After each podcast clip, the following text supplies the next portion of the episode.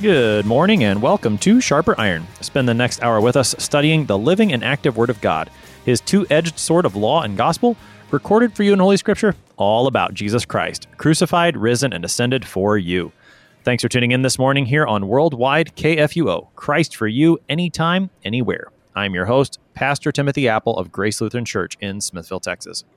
Sharper Iron is underwritten by the Lutheran Church Extension Fund, where your investments help support the work of the Lutheran Church Missouri Synod. Visit lcef.org for more information. On this Friday, July 30th, we're studying Jeremiah chapter 46, verses 1 to 28. The word of the Lord comes to Jeremiah concerning judgment against Egypt, judgment that will be brought by the hand of Nebuchadnezzar and the Babylonians. To help us sharpen our faith in Christ as we study God's Word today, we have with us regular guest, Pastor Matt Wietfeldt. Pastor Wietfeldt serves as the Director of Admissions and the Director of the Christ Academy program at Concordia Theological Seminary in Fort Wayne, Indiana. Pastor Wietfeldt, welcome back to Sharper Iron. Thank you, Pastor Appel. It is great to be with you guys again. How are things going at the seminary this summer? Yeah, things are going really well. We were able to have our uh, normal Christ Academy High School event at the end of uh, June, and uh, had a wonderful out uh, turnout for for that event, and uh, even had uh, uh, someone you're familiar with with the the Obersats. great, yeah. to, great to have them have them come up. But yeah, we were, it was just a delight to have almost 70 young people with us in our two programs, our Timothy School and our Phoebe School, plus a lot of college volunteers helping out with that as well. So that was it was, it was a lot of fun to to get back back to what is somewhat more normal than what we had last year. Sure. What about gearing up for this fall? What kind of events you have coming up? Absolutely. So we have our normal events uh, going on at the seminary this fall. We have our Christ Academy confirmation retreat, uh, which starts uh, the 24th of September through the 26th. Um, more information is on our website in regard to that. Then we have our uh, prayerfully consider visit uh, starting on uh, October 7th through the 9th. And lastly, uh, oops, I said that last one wrong. It's the 14th through the 16th. Um, and then uh, that was our prayerfully consider visit. And uh, then October 29th through uh, Reformation Day, the 31st, we have our Christ Academy College event. And like always, more information about each of these events is on our website, ctsfw.edu. And uh, yeah, if you have any questions, please feel free to, to give us a call or shoot us an email at admission at ctsfw.edu. We'd love to have you join us for any one of these events. That's wonderful, Pastor Wietfeldt. So we are in Jeremiah chapter 46 today, and you and I were chatting a little bit beforehand that we're in sometimes what seems like uncharted territory because getting through this far in Jeremiah, sometimes we don't make it if we're planning to read through the whole book. We've gone through a lot, and today we start a bit of a new section. We're going to encounter material, as I mentioned in my introduction. It's going to deal with Egypt and the judgment on Egypt, and uh, we're going to kind of almost leave Judah behind, it seems. So, as we prepare to begin this chapter and really setting the stage for the next several chapters in Jeremiah, what should we know about his ministry? And then, particularly, what we're going to encounter starting here in chapter 46? Absolutely. So, just in, as a frame of reference for just, you know, we, as we've been plodding along, it's always good to step back and to look at that 30,000 foot view of what Jeremiah is all about. And it's one of the major purposes and something that um, I think one of the reasons why uh, we are approaching the text in, in, in uh, today this way is, is, is a constant reminder uh, of that this is a call for Judah to repent. And uh, what the Lord does in way of, of bringing the people back to him and calling them to repentance is sends them obviously into the Babylonian exile, um, but then also um, provides then not just not just the law in the Babylonian exile, but the promise, the promise of um, allowing for a new covenant to be built between the children of Israel and uh, him. He's the one that that crafts this, that leads them and us through it, but then also holds us in it, um, so that you know he he he continues to give and gift in that way. So it's always it's always a good it's always a good reminder to think through um, what is the what is the total picture here and how does how does uh, now this uh, chapter 46 fit with the whole of uh, of what the what the major theme is, and, and that major theme being how God then takes what was old and tarnished and corrupt and makes it new and makes it new in, in the way of promise. And we'll see that uh, here at the end of our reading for today in verses 27, 28, I believe right? We are going to get a couple verses there at the end about Judah, particularly words that are going to be very similar to something Jeremiah has prophesied already to the people of Judah previously.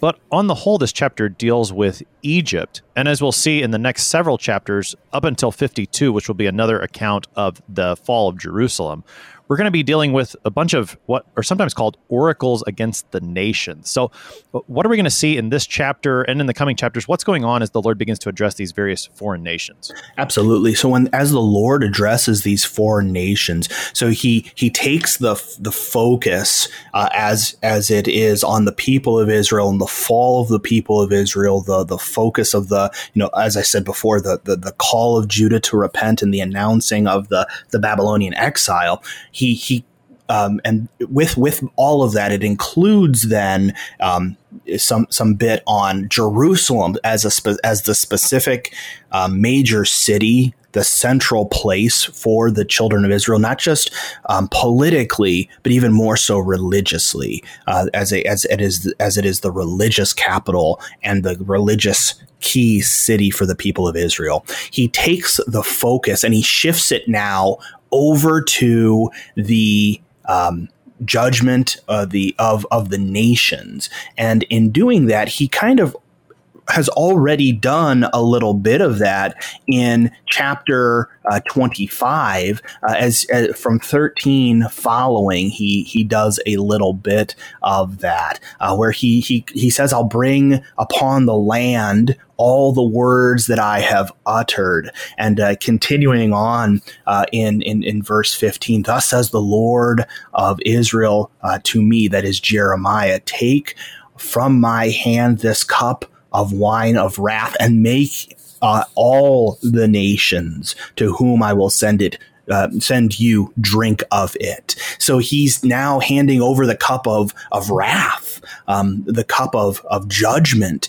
uh, to the chil- to from the children of Israel over to now the nations that are going to um, that, that he's going to ultimately preach judgment upon. And those nations are egypt in in this chapter uh, 46 the philistines in 47 moab uh, in 48 ammon uh, edom um, Damascus, Kedar, and uh, Hazor, and Elam um, in 49, and ultimately then Babylon in 50 and 51 with the utter destruction of Babylon in 51. And I love it's not just Babylon's going to be destroyed, but it will be utterly destroyed, uh, and uh, it, it will come to its its its final full culmination in its destruction and in that, you know, I think it's also, you know, why the Lord, um, using the pen of, of, of John in Revelation, uses Rev-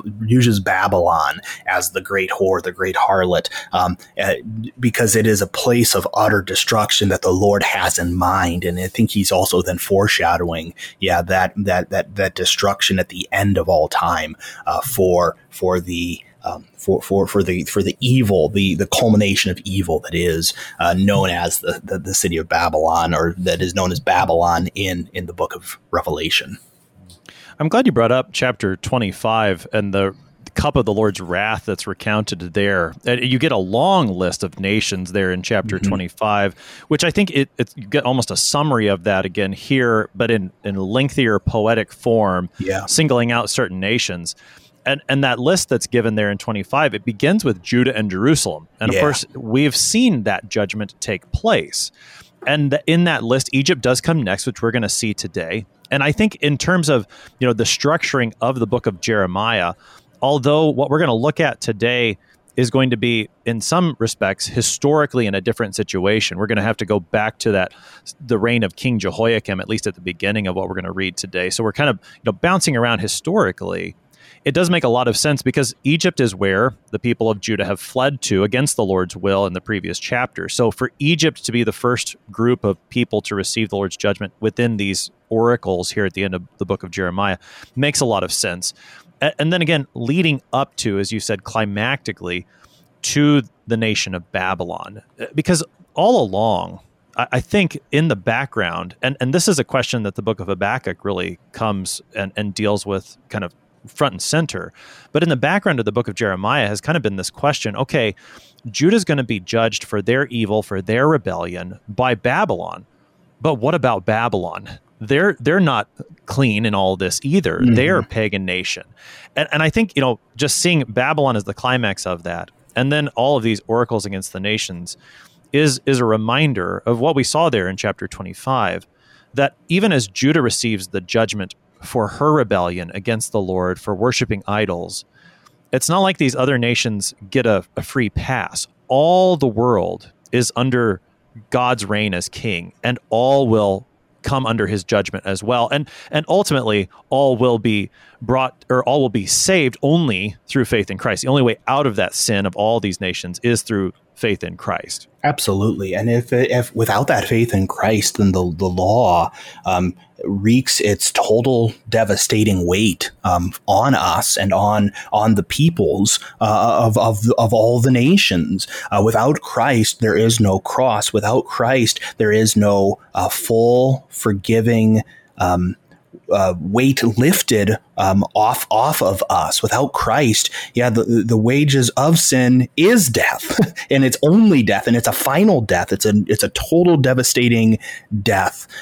But because the wages are the wages of sin is death, that death is died for us by Christ fully and and and, and completely, and uh, he he forgives us than of our sins and takes the punishment that we deserve in order to lift that weight. And, um, you know, as the nations, uh, you know, continue to uh, go into and look look into themselves uh, toward um, and to their own gods and to their own devices. They're, what they're simply saying uh, is, is, is they're they're really uh, buying into the Burger King God, having it their own way, and uh, as opposed to having it the Lord's way, and how the Lord would would would free one of of, of their sins through Christ Jesus alone.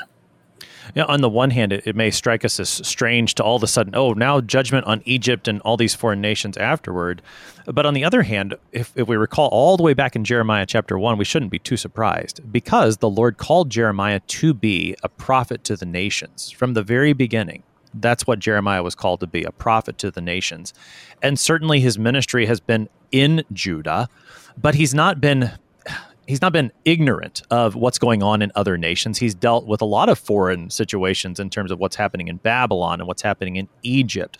And so to hear him now proclaim judgment, and as we'll hear, this is the Lord's word, not Jeremiah's to hear him proclaim that judgment against these nations shouldn't be all that surprising to us because what the Lord was doing there in Judah and even what he's been doing in terms of their their destruction at the hands of Babylon, their exile and the coming restoration, all of it is not just for Judah and not just for Jerusalem, but it is for the sake of all these nations. And so I think, uh, you know, getting this here at the end of the book of Jeremiah is a reminder that everything that the Lord's been up to there in Jerusalem and Judah and will continue to be up to as, you know, as the history of the Old Testament progresses into the new and what happens there with Jesus, all of that is for the sake of all these nations as well. And so the proclamation of judgment against them will also lead to the proclamation of salvation that is mm-hmm. found only in that Savior who comes out of Judah, Jesus. Absolutely, and yeah, that, that, that's that's the beautiful kind of paradox between the two. Uh, that that that yeah, it, it, it is it that the that Christ is that dividing rod, that that that two edged sword. That as he slices down the middle, and as p as as the t- pieces pull apart from each other, you're either you're either um, in faith or you're not in faith. There's no other way. It's black. It's very it's very black and white. And uh, uh, so you either are of the faith or you're not of the faith. You believe in Christ or you don't believe in Christ. There is no um, there is no middle ground. It, it's solely uh, either either of Christ or not of Christ. Hmm, right. And, and just as the Lord calls his people Judah to be in faith in Christ and not on the other side. So he calls the nations to that same faith in Christ so that they would not be found only in judgment, but would be brought to faith in Christ. So that, yeah, that call that he's resounding there in Judah is intended for the whole world. And and even though these texts are going to be primarily about judgment, uh, we are going to to see how through this judgment the Lord does intend to call even those foreign nations to himself to to fulfill some of those things like we see in the prophet Isaiah of nations streaming to Mount Zion to be brought to faith in Christ all of all of that that's where these chapters that's kind of the context that we should have in our minds as we read today judgment on Egypt. So we've got a pretty extensive chapter here, Pastor Wietfeldt. Let's mm-hmm. jump right in. Chapter Definitely. 46 of Jeremiah. The word of the Lord that came to Jeremiah the prophet concerning the nations, about Egypt, concerning the army of Pharaoh Necho, king of Egypt, which was by the river Euphrates at Carchemish, and which Nebuchadnezzar, king of Babylon, defeated in the fourth year of Jehoiakim, the son of Josiah, king of Judah. Maybe I'll pause there before we get into the actual words because that gives us some historical context. Uh, one, Pastor Wietfeldt, it sounds like the first verse is setting the stage not just for this chapter but really for this section of Jeremiah as a whole. Absolutely. Yeah, this this really does uh, set the stage for the next six chapters, the next 11 judgments, uh, if you will, as he lays out how many, uh, uh, lays out for each individual group their, their own judgment. And it begins with the word of the Lord came to Jeremiah. This, this, the word of the Lord is used uh, over a hundred times in the Old Testament, and, and the majority of them are really in these prophetic books. And uh, Jeremiah particularly uses this as a way of introducing, introducing a, a, a new statement. And uh, in that new statement or that new thought is going to be in in regard to judgment against the nations now, as opposed to uh, against Judah, against against Israel, so on and so forth. It is this this section is is particularly uh, in reference to now the nations. Uh, again, the nations uh, that were first mentioned in 25 and now that are expanded upon here, uh, 46 through 51. So the first nation that's dealt with is Egypt, which is introduced here in, in verse 2. You get some of the historical context. The Pharaoh that we're going to be dealing with in this first part is Pharaoh Necho, the king of Egypt. And so, and we're in the fourth year of Jehoiakim's reign, which we've encountered that year before. This is the same year that Jeremiah was given to write down on the scroll, the mm-hmm. scroll that Jehoiakim ended up burning. So we've seen this year before. It's 605 BC is, is what we're talking about, 605, 604 BC, right in that range. And particularly particularly, we've gotten view the Battle of Carchemish, which happens in that same year, which is a pretty key event in terms of the kind of the last gasp of any Assyrian effort to defeat Babylon. And, and Babylon comes, and Egypt sort of allying with the rest of the Assyrians, what's left of them. And, and Babylon's going to come and, and defeat Egypt there at Carchemish. It's up on the Euphrates River. So that's kind of the historical context that we're dealing with. And in this word from the Lord, Jeremiah is going to give us a bit of the picture of the battle. So let's let's read a little farther here into verses 3 and following. Prepare the buckler and shield and advance for battle. Harness the horses. Mount, O horsemen. Take your stations with your helmets. Polish your spears. Put on your armor. Why have I seen it? They are dismayed and have turned backward. Their warriors are beaten down and have fled in haste. They look not back. Terror on every side, declares the Lord. The swift cannot flee away, nor the warrior escape. In the north by the river Euphrates, they have stumbled and fallen. Who is this rising like the Nile, like rivers whose waters surge? Egypt rises like the Nile, like rivers whose waters surge. He said, I will rise, I will cover the earth, I will destroy cities and their inhabitants. Advance, O horses, and rage, O chariots. Let the warriors go out, men of Cush and Put, who handle the shield, men of Lud, skilled in handling the bow. That day is the day of the Lord God of hosts, a day of vengeance, to avenge himself on his foes. The sword shall devour and be sated, and drink its fill of their blood. For the Lord God of hosts holds a sacrifice in the north country by the river Euphrates. Go up to Gilead and take balm, O virgin daughter of Egypt. In vain you have used many medicines, there is no healing for you. The nations have heard of your shame, and the earth is full of your cry. For warrior has stumbled against warrior, they have both fallen together. That's through verse 12 of chapter 46. Really, a, a poem in and of itself. We're going to see there's a, a, slightly different context coming up in verse 13 and following. So, Pastor Wietfeldt, there's there's plenty for us to, to talk about here in, in this section. Let's start with those first couple of verses, verses three and four. It sounds like you're getting commanders who are, are, sort of almost like battle preparations mm-hmm. or battle commands going on there in those first couple of verses. Absolutely, yeah. It's it's it's um, it's really interesting to see how how this poem is laid out with with yeah battle preparation. Um, but then and then seeing kind of some desol- desolation and um, before it almost almost like as if it was before the fighting started up to five. And then um, six is the transition um, seeing um, seeing the babylonians uh, come attacking and then uh, seven through the rest is is the fight itself. And I mean, frankly, it looks like a total devastation on the part of of, of the Babylonians uh, to uh, to to the the troops of Pharaoh. Uh, that, that that that there is just this there there you can almost uh, feel the the melee, if you will, um, as as you're reading along and uh, as, as you're seeing this. But yeah, the, the the first little bit is is that uh, the the original like hey, let's take up arms. Um, we, we're we're about to fight, and uh, here we go. Let's let's let's go fight. Uh, moving into yeah that that that seeing the seeing the Babylonians coming and then the battle itself. Right. So, I mean, it, when you, as you read through this, so for example, like prepare the buckler and shield, advance for battle, harness the horses, it sounds like you've got an Egyptian commander pointing his troops, do this, do that.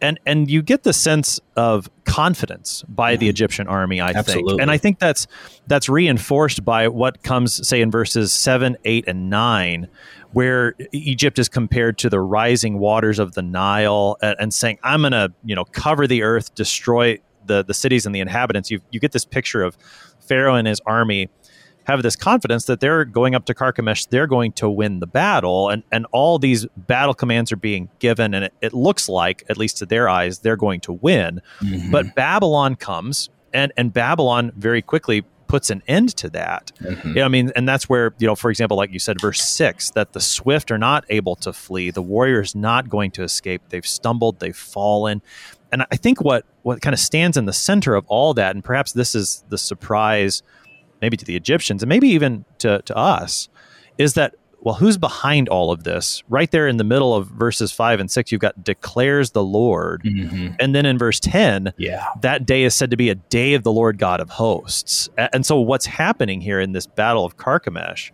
is not sort of historical chance, but this is actually being directed by God Himself.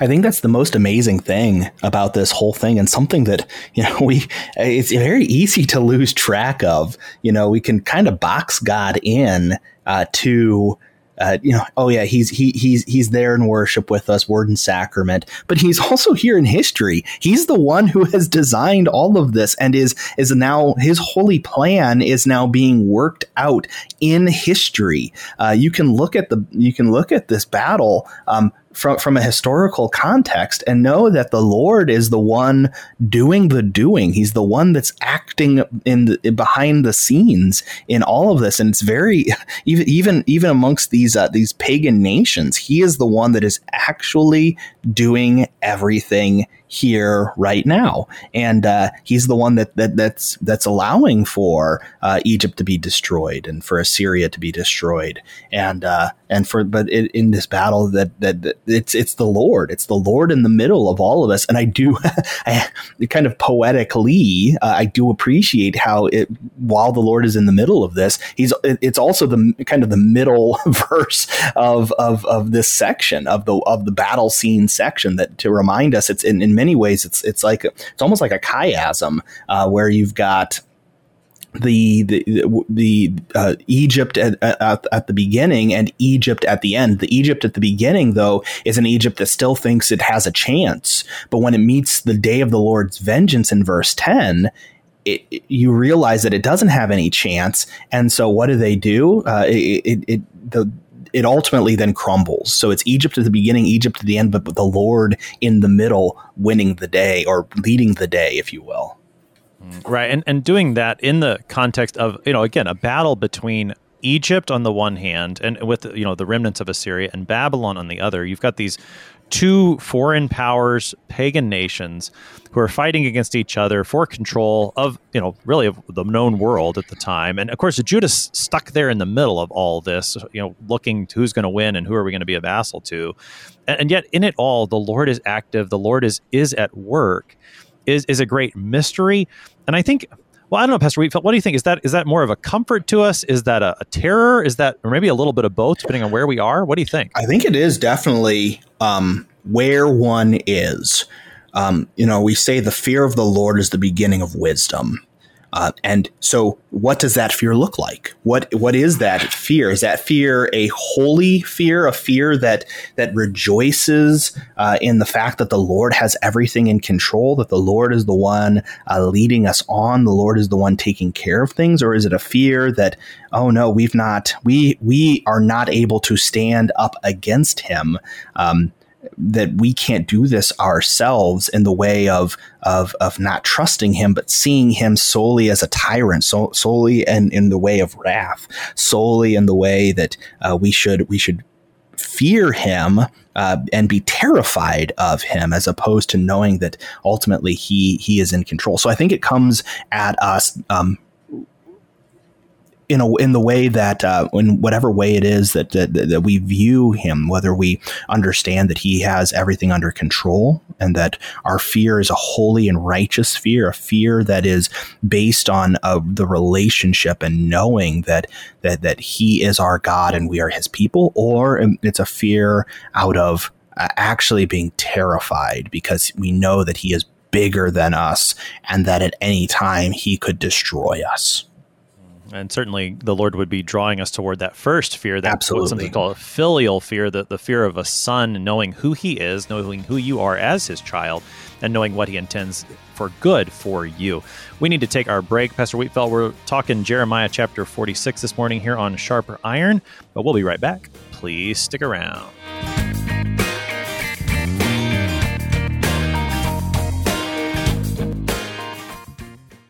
Since 1978, Lutheran Church Extension Fund has had the humble privilege of supporting Lutheran Church Missouri Synod ministries and her workers. Thanks to faithful investors, LCEF has provided thousands of church workers, congregations, schools, and organizations with the low cost loans and resources they need to reach more people with the saving name of Christ. To learn more, visit lcef.org or call 800 843 5233. 800 843 5233. Welcome back to Sharper Iron. It is Friday, July 30th. We're studying Jeremiah chapter 46, verses 1 to 28 with Pastor Matt Wietfeldt. He's the director of admissions in the Christ Academy program at Concordia Theological Seminary in Fort Wayne, Indiana.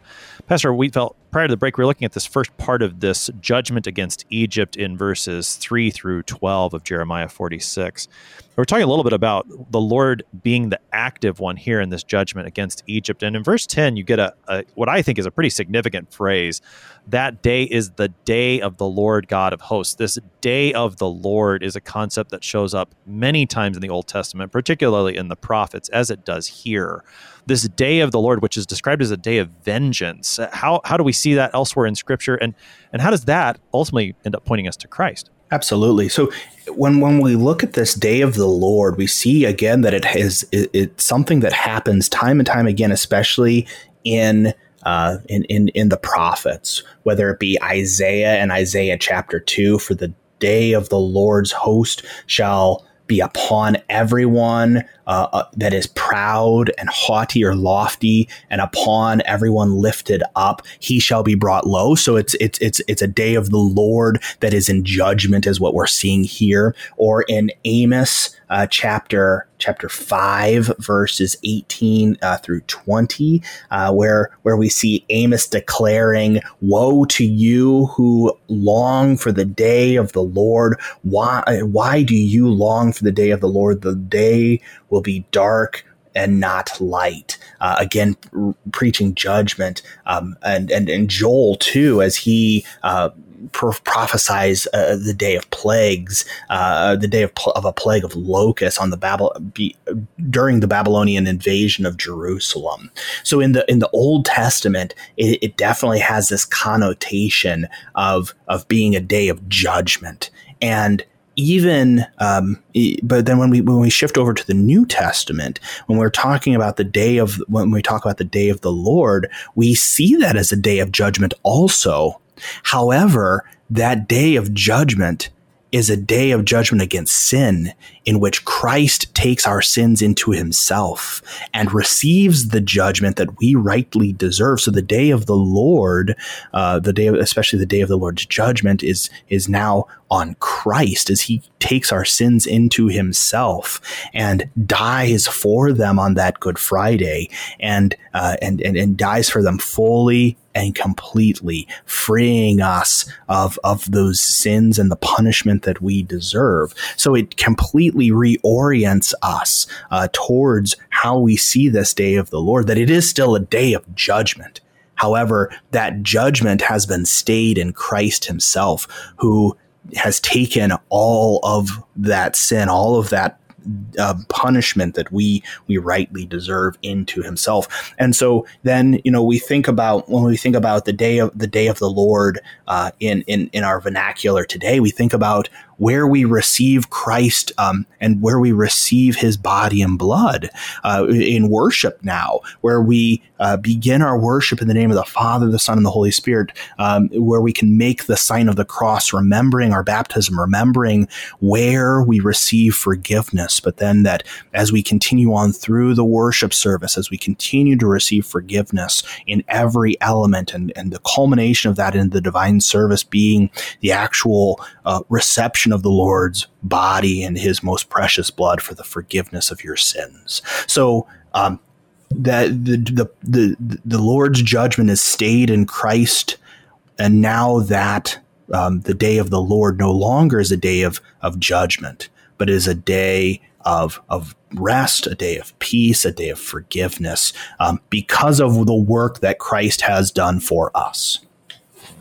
Yeah, that, that day of the Lord language in the Old Testament and, and seeing how it is fulfilled there in Christ and all that judgment that Egypt deserved and that Judah deserved and all the nations deserved is poured out upon Christ. So that as you said, God's judgment against you and me is it's stayed now and, and we receive the fruit of that still today in that day of the Lord. And I think that really gives a, a very uh, a beautiful picture, a very I don't know, dramatic picture of what happens on a Sunday morning that that God's judgment that you and I deserve is not given to us, but instead the the fruit of the judgment that Christ received in our place, all that grace and mercy now comes to us on that day of the Lord. It really is a, a beautiful picture of grace so that when we see, you know, the day of the Lord in the Old Testament or or when we I mean, what what do we do? We repent at that. And and that's how having seen how the the judgment has fallen upon Christ on the day of the Lord, now we can be brought to repentance and faith rather than, as we were talking about earlier, just absolute terror, but a true fear of the Lord that's founded in repentance and faith, so that we receive ultimately grace from Christ instead of this judgment because it's been poured out on him instead. And I think, yeah, I mean, I think that's a connection that we we should make whenever we see the day of the Lord, and particularly here in this matter of, of the judgment against Egypt. Any other thoughts on that section, Pastor Wietfeldt, before we move into the the second half of the chapter? Yeah. So as the as as the Lord now is the one who who carries out the fullness of of of what what uh, of, of this judgment against now Egypt. So the Lord is also the one that carries out the full forgiveness of, of our sins and, and, and, and continuing to give to us uh, that forgiveness each time, uh, each day of the Lord. And every, you know, really every day is the day of, is our Lord's day. However, you know, as we gather together um, this coming Sunday, you know, it, it always has a special, special place where we remember, you know, our Lord's resurrection, that, that first Easter, every, every Sunday is an Easter where uh, we, we really, truly, fully receive um, what the Lord has what the Lord has promised through His resurrection, through His death and resurrection. That is the forgiveness of our sins and the promise of life everlasting. Yeah. Uh, his, his proclamation of judgment is intended to move us to repentance so that we can rejoice in that forgiveness. Now, the, the proclamation of judgment continues here in chapter 46. A bit of a transition seems to, to widen the view here a little bit in verse 13. We've been particularly thinking about the Battle of Carchemish in 605. As we'll see, this, this sounds a little broader and a, a larger destruction of Egypt that's coming at the hands of Babylon. So we pick up again at verse 13 the word that the Lord spoke to Jeremiah the prophet about the coming of Nebuchadnezzar, king of Babylon, to strike the land of Egypt. Declare in Egypt and proclaim in Migdol, proclaim in Memphis and Tahpanhes, say, Stand ready and be prepared, for the sword shall devour around you. Why are your mighty ones face down? They do not stand because the Lord thrust them down. He made many stumble and they fell. And they said to one another, Arise and let us go back to our own people and to the land of our birth, because of the sword of the oppressor. Call the name of Pharaoh, king of Egypt, noisy one who lets the hour go by. As I live, declares the king, whose name is the Lord of hosts, like Tabor among the mountains and like Carmel by the sea, shall one come. Prepare yourselves baggage for exile, O inhabitants of Egypt, for Memphis shall become a waste, a ruin without inhabitant. A beautiful heifer is Egypt, but a biting fly from the north has come upon her. Even her hired soldiers in her midst are like fattened calves. Yes, they have turned and fled together. They did not stand, for the day of their calamity has come upon them, the time of their punishment. She makes a sound like a serpent gliding away, for her enemies march in force and come against her with axes, like those who fell trees. They shall cut down her forest, declares the Lord, though it is impenetrable, because they are more numerous than locusts. They are without number. The daughter of Egypt shall be put to shame. She shall be delivered into the hand of a people from the north. The Lord of hosts, the God of Israel, said, Behold, I am bringing punishment upon Amon of Thebes, and Pharaoh, and Egypt, and her gods, and her kings, upon Pharaoh and those who trust in him. I will deliver them into the hand of those who seek their life, into the hand of Nebuchadnezzar, king of Babylon, and his officers. Afterward, Egypt shall be inhabited as in the days of old, declares the Lord. But fear not, O Jacob, my servant, nor be dismayed, O Israel. For behold, I will save you from far away, and your offspring from the land of their captivity. Jacob shall return and have quiet and ease, and none shall make him afraid. Fear not, O Jacob, my servant, declares the Lord, for I am with you. I will make a full end of all the nations to which I have driven you, but of you I will not make a full end. I will discipline you in just measure, and I will by no means leave you unpunished. That's the rest of Jeremiah chapter 46. So, Pastor Wietfeldt, again, this this section, particularly verses 13 through 24, uh, which are against Egypt. 25 and 26 are also against Egypt, but have a slightly different feel to them. This section sounds uh, broader than the previous one. The previous one had this individual battle mm-hmm. description. This one sounds a lot more large term destruction that Egypt is going to face at the hand of, of, Nebuchadnezzar. What are what are some of the highlights of this section? Absolutely. So yeah, the hi- highlights being that you know this this message is a message that's going to be declared all over all over Egypt, to, to Migdol, to Memphis, uh, to uh, uh, to the, the Fanes uh, all over. Um, whereas, you know, and then then it, asking the question, where are your mighty ones? The ones, why are your mighty ones face down? They're dead. That's why they're uh, they the, the the army the, the the hosts of Pharaoh is is face down. Uh, they are dead. They, they there is no hope for the people. The the, the last line of defense um, between the people and between the Babylonians has fallen, and now here comes here comes the the the, the horde uh, of the Babylonians to to devour. Uh, like locusts, uh, and I think you know he's he's throwing that in there as kind of a remembrance towards um, the plagues that, that, that befell the the, the Egyptians uh, at the time of Moses. That this that this this is this is what it's going to be like. You remember when that happened. Now are going to experience that uh, it, it even more so in spades uh, rather than just insects, um, you know, devouring you and your crop and your your livestock. You're going to have the, these these barbarians. Um, in, in, in the, the people of, of, of the Babylonians in the army of the Babylonians and there's no there is no hope. There is no hope uh, for for them that they they are going to be completely uh, distraught completely destroyed and uh, uh, and and it's not going to not going to be pretty for them.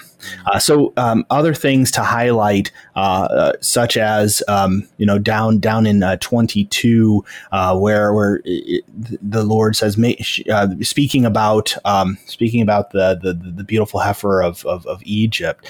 Um, she makes a sound like a serpent gliding for her enemies march in force uh, to come against her with axe like those who fell trees. It's it's they're not even they're not even taking into account uh, you know it, the, individual, but they're just they're just whacking away and uh, taking taking what the Lord might uh, working in, on behalf of the Lord, but in, in, in a totally barbaric uh, way that, that that will not that will not stop the, the, the, while the people of Israel may be, or people of Egypt may be as numerous as the, the trees in a forest, that they're just going to come in and, and, wreak total, total and absolute devastation uh, on on the whole people of Egypt, mm. and it's not that, going to be that, pretty.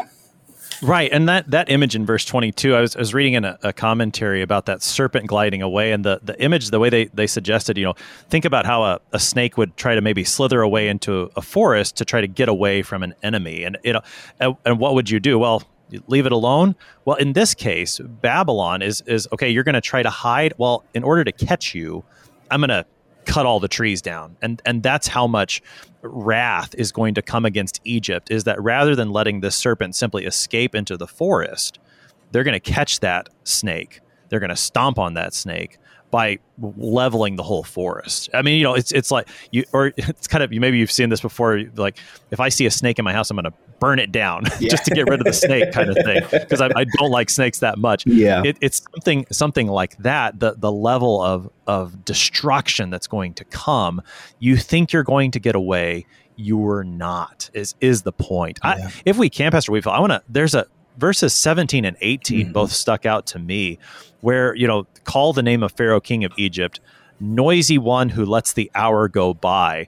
That it reminds me of the way you know at the very beginning that first poem how egypt had this level of confidence but ultimately it was it was nothing. It was just a bunch of noise. Or or even in in earlier in the book of jeremiah before when babylon was besieging jerusalem Egypt came up for a while uh, in in a in an effort to try to help Judah. And of course, what ended up happening? Well, they got pushed back, and Babylon ended up finishing the siege of Jerusalem and destroying it. So Egypt has multiple times shown themselves to be just you know making a bunch of noise, but really having nothing to back it up. Yeah. And the reason is in verse 18 is because they, you know, Pharaoh thinks he's king, but in verse 18, who's the real king? It's the Lord of hosts, which again, they points back to that same theme we were talking about earlier is that the, the Lord of hosts, the Yahweh, the one true God, he ultimately stands as king over all these nations, and, and he is at work to execute his purposes among them. Absolutely, yeah. He he is the one that is there to to make sure that things go the way that he ha, uh, intends for them to go, and to make sure that that that that ultimately has its final culmination um, in in in his children returning to him and uh, his care for for his children. And uh, I think that, that that's the most important thing uh, to, to, to focus on is that yeah the the Egyptians looked mighty and and powerful in number but the Lord time and time again spares the children of Israel from from total devastation a total uh, it may be for a little while but it's not a it's not a final and full um, complete destruction uh, from from another from another land, whether it be Egypt, whether it be Assyria, whether it be Babylon. The Lord ultimately um, continues to to allow for the children of Israel, as they are His chosen people, to live and to thrive and to grow.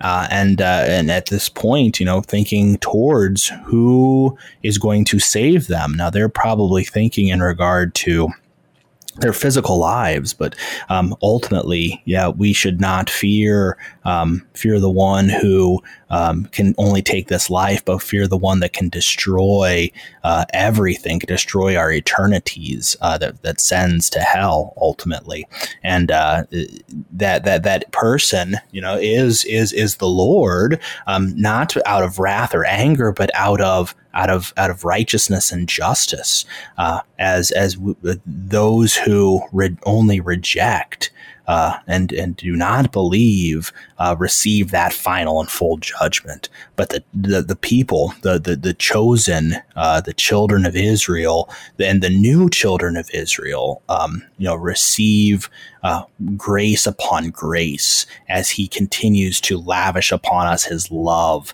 uh, as His dear children toward the end of this chapter, unlike some of the other chapters within this section of oracles against the nations, there is a, a, note of grace, and and I think there may be a slight note of grace even for Egypt. The end of verse twenty six says, "Afterward, Egypt shall be inhabited as in the days of old," declares the Lord, and I. I can't help but but hear a little bit of, perhaps a promise there that there will be Egyptians who will be called to faith in Christ yet. Uh, but more particularly in verses 27 and 28, there are words that are given to Judah, to the people of God, in the midst of all this, what you might say, international upheaval. The Lord tells his people, Don't be afraid. I have called you by name. You are mine, to, to use Isaiah's language. Mm-hmm. Absolutely, and yeah, they they are his children, and as they are his children, so he too carries them through what is seemingly this this this day of even. I mean, for even for them, it's a day of fear, a day of uncertainty, because you know if if if you have one who is attacking and one who is who is who is who's going to try to destroy you, what this other one could cares probably even less about you. And if they care less about you, then your life is is meaningless and pointless to them, and thus they'll uh, try to, to also take take that from you. But yeah, the, the the the Lord ultimately do not fear, O Jacob, my servant, and do not be dismayed, O Israel. Behold, I will save you from afar and your offspring from the land of you from of their captivity. So it's going to be the Lord that while as he is working to make sure that um, things happen according to his plan uh, in regard to history, so too he is also working through uh, this history in order that the children may continue to be uh, made alive, that they are their their lives are not taken from them. Um, in in, uh, in at an inappropriate time, but always that it thing as they as we follow along, this is this continues to happen for the children uh, in in the way that the Lord has designed it. Yeah, that note there at the end, those last two verses, uh, reminds me of of the way uh, Paul talks about Jesus in Ephesians chapter one, thinking about our ascended Lord, and Paul says that that the Father put Jesus, he put he put all things under his feet and gave him as head over all things to the church. And those last three words, to the church, that that Jesus as the ascended king over all, what's he doing in, in these various, you know, international upheavals that we know our Lord is, is working through, what's he doing? He's working for the good of his church. Mm-hmm. And, and, I mean, I think that those last two verses then provide a great comfort to us that that even as we see, and, and in today's world, you know, not knowing what, what is the Lord up to in the various workings of the nations, I, I don't know. I don't have a word from the Lord like Jeremiah. And yet I know that that even as you know, history works itself out, maybe that's not the way we should say it. God works through history ultimately for the good of his church. And I think that's something from Jeremiah 46 that we can still take and use today. Absolutely. As the Lord continues to uh, care for the children uh, of Israel, uh, even in this in this seemingly dark time, so He promises that He'll take care of them all the way along. That I mean, as as the as the new children of Israel, as the uh, the, the people that believe in His Son Jesus Christ, our Lord, He promises that even in the midst of the darkness of this world, that He will be there never to leave us nor forsake us. And uh, in doing that, he continues to make sure that we are cared for. Um, how though? How though? Um, he, he, yes, physically, but also, and most importantly, spiritually, as he continues uh, to make the promise to us uh, that he makes at the end, that, that, that Christ our Lord makes at the end of Matthew chapter 28. Lo, I am with you always, even to the ends of the age. And uh, that, that he is here to, to give himself to us through word and sacrament, that he doesn't leave us or forsake us, that he doesn't leave us as a sheep without a shepherd, but we have a a good shepherd, a shepherd that cares for his flock, that goes, uh, that leaves the 99 and goes goes to find the one, that makes sure uh, that, that that he acts as as the door to the pen, uh, that, that no wolf may enter in or no no destruction um, may happen, uh, and literally over his dead body, uh, and uh, you know that dead body being made alive again on that glorious Easter Sunday morning as Christ continues to to care for us in these gray and latter days that he promises uh, to again lavish us with grace upon grace that where sin is grace uh, may abound even more through the forgiveness of our sins to life everlasting. And so, yeah, there is great joy. There is absolutely great joy in in all of this. He's got the plan. Uh, he is using these times. Um, uh, for for the children of Israel to call them to repentance. He's using these times for us uh, today, these gray and latter days, uh, to to call us to repentance, uh, to to call for us to uh, call upon his name in, in our day of trouble. Um, he makes promises uh, to us, and in those promises that he makes to us, he he calls for us uh, to also hold him to his promise. And in holding him to his promise, uh, he continues uh, to to to to be there with us and and to to continue to live out those promises uh, that he makes to us. The beautiful thing in, in in all of this is that the it, it you know, trusting his plan is so much easier to say than it is to actually believe. Uh, but uh, ultimately, you know, the, we, we, we must pray that the Lord continues to send his Holy Spirit uh, to give us faith and to faith to believe. For um, faith comes outside of us. Faith is is something that is is is lived into us, is given to us through the Holy Spirit, as uh, as we confess in the in the third article of of of the Creed according to Luther's Small Catechism. We say, "I believe that I cannot believe by my own reason or strength, uh, or come to Jesus, my Lord." Uh, but it's the Holy Spirit who enlightens me by the gospel, sanctifies me, and keeps me in the one true faith. It's it's it's it's it, it's nothing of our own. For if it was of our own, uh, we would we would be absolutely uh, um, um, ruined uh, if if we were left to our own devices. Our own devices um, would only lead us towards sin, and uh, on on our best days, only some sin, and on our worst days, a multitude of sins. Uh, so it's it's the Holy Spirit who continues to to give us the faith to know that the Lord is in control, to know that the Lord is using these things, using these days, use as He has used time and history, uh, whether it be the warring of nations, whether it be um, uh, our own personal history, the Lord continues to use these things to shape us, uh, to call us to repentance, uh, so that we may always uh, and all uh, may always believe in him and come to him in every time of need. Pastor Matt Wietfeldt is the Director of Admissions in the Christ Academy program at Concordia Theological Seminary in Fort Wayne, Indiana, helping us this morning with Jeremiah chapter 46, verses 1 to 28. Pastor Wietfeldt, thanks for being our guest today. My pleasure, Pastor Appel. It is a joy being with you once again. I'm your host here on Sharper Iron, Pastor Timothy Appel of Grace Lutheran Church in Smithville, Texas. If you have any questions about the book of Jeremiah or comments on the series, please send an email to kfuo at kfuo.org or use the app. The open mic feature allows you to send up to a 60 second message to us. Thanks for spending the morning with us. Talk to you again next week.